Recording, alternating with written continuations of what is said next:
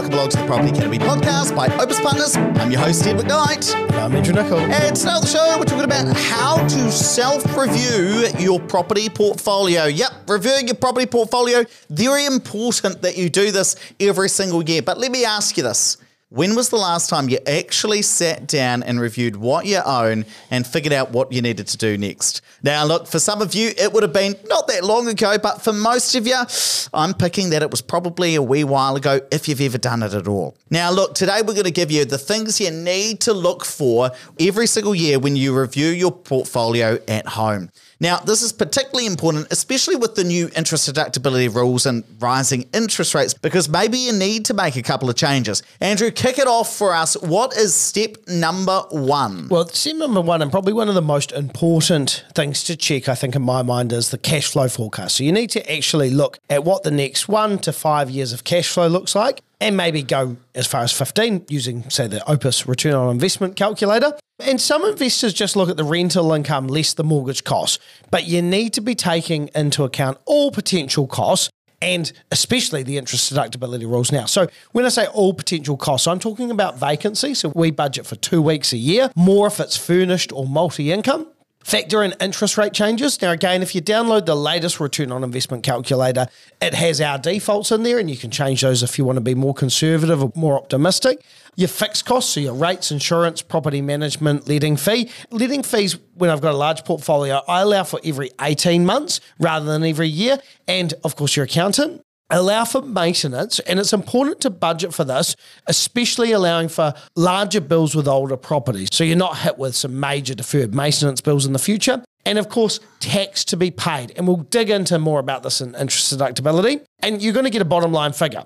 And there's three options. You're either cash flow positive, so you're making money after costs and tax. You're cash flow neutral, so your bills are paying for everything, including your tax, and you make no money. Or you're cash flow negative, which means you're going to top up your properties. Now, there's nothing wrong with a property portfolio being negatively geared if you're earning a high income and you're building your wealth, particularly when you first buy it. But you do need to be looking at the medium to long term to make sure that it's a manageable contribution. You don't want to be, again, finding out in a few years' time when the market's a bit soft that you're having to sell something to improve your cash flow.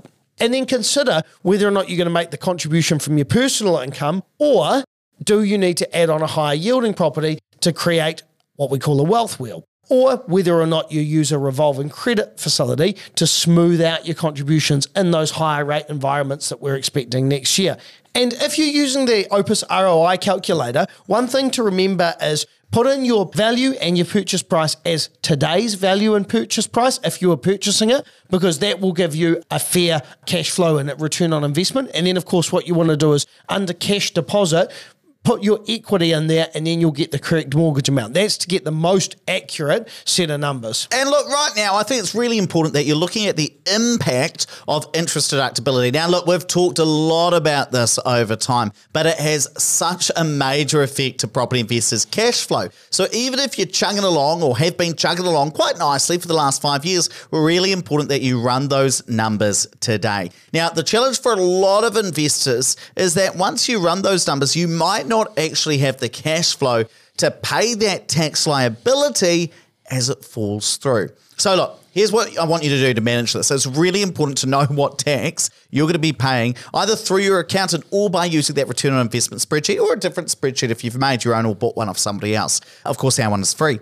And of course, the other thing you can look to do is manage the cash flow with potentially increasing the rent. But I'll talk to you in a second. Now, Andrew, talk to us about step number two of the six steps when you are self reviewing your portfolio each year. That's the banking side of things. So things like interest rates. So review these as they come up and try to stagger your expiry terms because you want to make sure that you don't have everything coming off at the same time. You want to make sure that your interest only terms are expiring in line with fixed term interest rate renewals. And the reason for this is I've seen people in the past where they might get five years interest only, they fix their rate for three years, that renews, they fix for another three years, and then what happens is the bank won't necessarily renew their interest only but they've got to break their loan and potentially pay break fees if they want to move to another bank.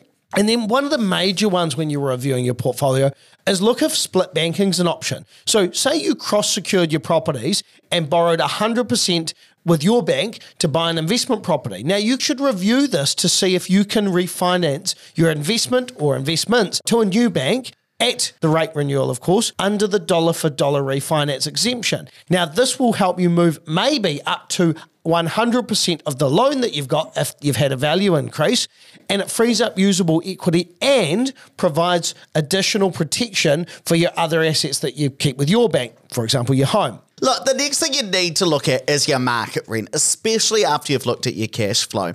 And one thing that we're all guilty of, gosh, I hate to admit it, I'm guilty of this too, is keeping our rents artificially low and taking it on the chin as property investors. Well, I think people always make the mistake of looking at the numbers based on what they paid for the property and what the mortgage is now, and they go, well, the rent's covering all the costs. Why would I increase it? Well, the issue with that is sometimes that's going to limit your portfolio. So let's say you've owned a property for a while, and if you had increased the rent, or you do increase the rent up to the market rate, that would make that property cash flow positive. I'm using that as an example.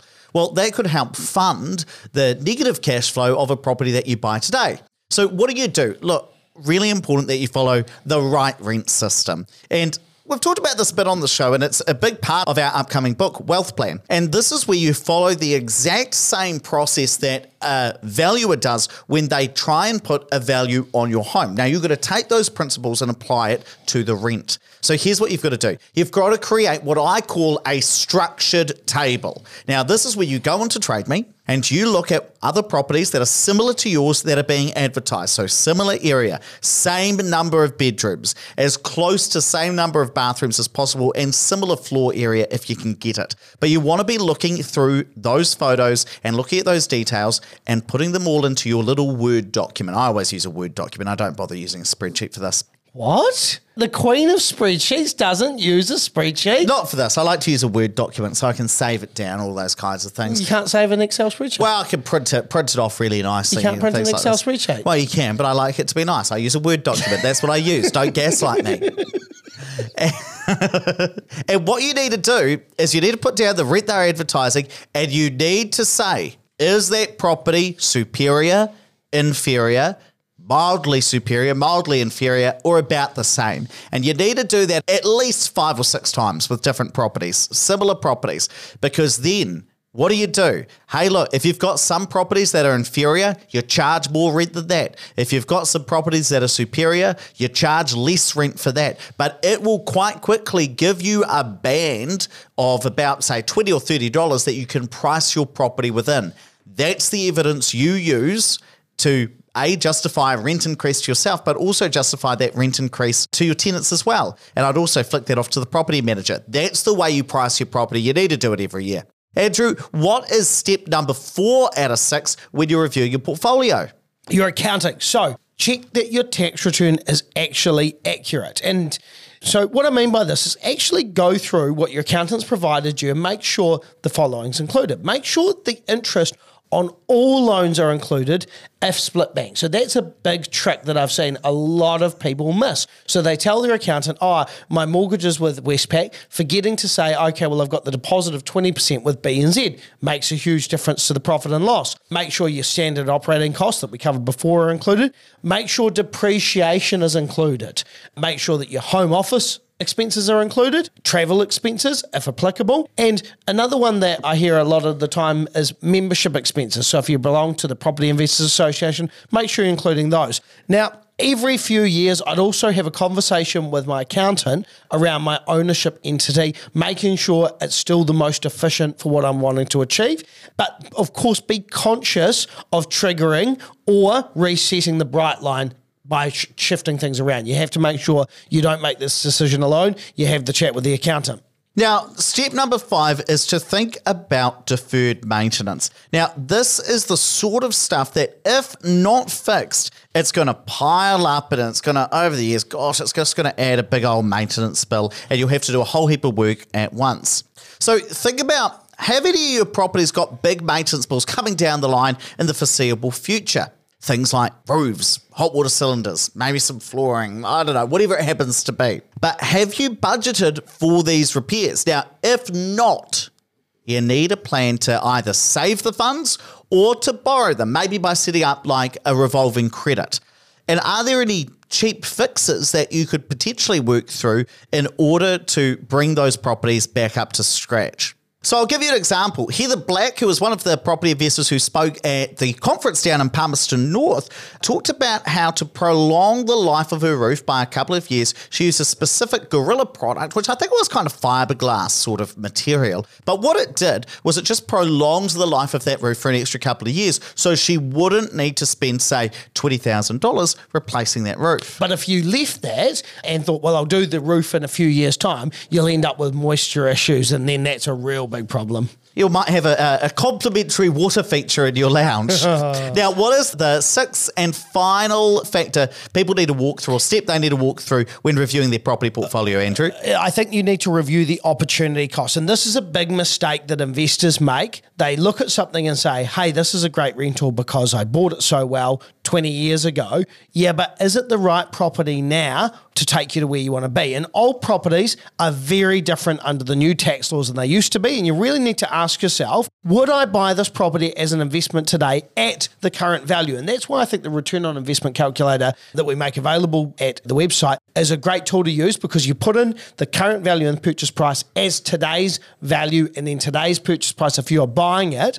If the numbers don't work, then it might be the right time to sell that property and replace it. Now, when you're thinking about, well, what does that look like? Assume that you get 95% of the sale proceeds, allowing for 5% for sales costs. And then, of course, you'd redistribute that money into other investments. But one thing you do want to be careful about make sure that if you are looking at doing this, that you don't just go sell off your rental property and then go to the bank and find out, well, you can't borrow any money to buy a new one anyway, because some of the rules have changed. So you want to have a conversation with your broker early on about this. Also, think about using the cash from a sale of an investment property to pay down your personal mortgage and then leverage against that to expand your portfolio. It will make the cash flow look worse on the investment side, but better on the personal side. And that's obviously a better overall financial position to be in. And we did an excellent podcast episode, episode 930, where we walked through when you should sell an investment property. And we shared the three tests that you must walk through before you sell. Now, one of them, of course, is would you buy it today at the current value minus whatever the real estate agent fees are? But there are two other tests that are really important. So if you need a refresher and you're thinking about selling investment property, 930 is the one you want to go and look for. Now, Andrew, how often are you reviewing your portfolio and making changes? All the time. Normally, when properties get frustrating for me, I look at whether or not I should sell it. So if I get hit with large maintenance bills, that's normally enough to put me off. So any of the old properties I had that were earthquake damaged, I've had a big cleanse of those to try and replace with newer properties. And I think the biggest thing for me, like everyone that's been an investor for a while, is the interest deductibility rules, how that's going to impact. So I'm constantly changing, but at least once a year, I would recommend sitting down and doing this project either yourself or with a professional. Now, Andrew, before we hit record, I told you I was going to give you a surprise at the end of oh, this yeah? episode. And the surprise is we're about to try a new format for the podcast, which you don't know about yet. What do you mean? And neither do the podcast listeners. So, podcast listeners, I need your help. We are going to start our very own version of Talkback Radio. That's right. We're going to test out doing talkback radio. Now, here's how this is going to work. If you want to get your question answered live, then we're going to call you. You'll ask it on the podcast and we're going to answer it. We're going to have a live chit chat. We're going to have a live chit chat. Now, here's the way we're going to do this I'm going to link down in the show notes a wee form that you just pop your question into your phone number and then we'll call you. We always record on a Monday afternoon. So we'll just make sure that, yes, you're actually available at that time. And we're going to collect some of your questions and we're going to call you answer them live, and then everybody can hear. I think it's going to be a great format. Hopefully, it works. Hopefully, you will enjoy it, but we'll run it as a bit of a test. So, here's what I want you to do tap or swipe over the cover art. There'll be a link in there, and you'll be able to pop your question in. And if you're listening on a platform like Spotify that doesn't have show notes, just send us a, a message on Instagram. We'll send you the link. It'll be that easy. And if it goes well, we'll keep doing it. Right, let's wrap it up there. But please don't forget to rate, review, and subscribe to the podcast. Really does help us get the message out to more people. I thought you think it was funny how quick that was very quick. Thanks Thanks for listening to the Property Academy podcast. I'm your host, Ed McKnight. And I'm Andrew Nicol. We're going to be back again tomorrow with even more daily strategies, tactics, and insights to help you get the most out of the property market. Until next time.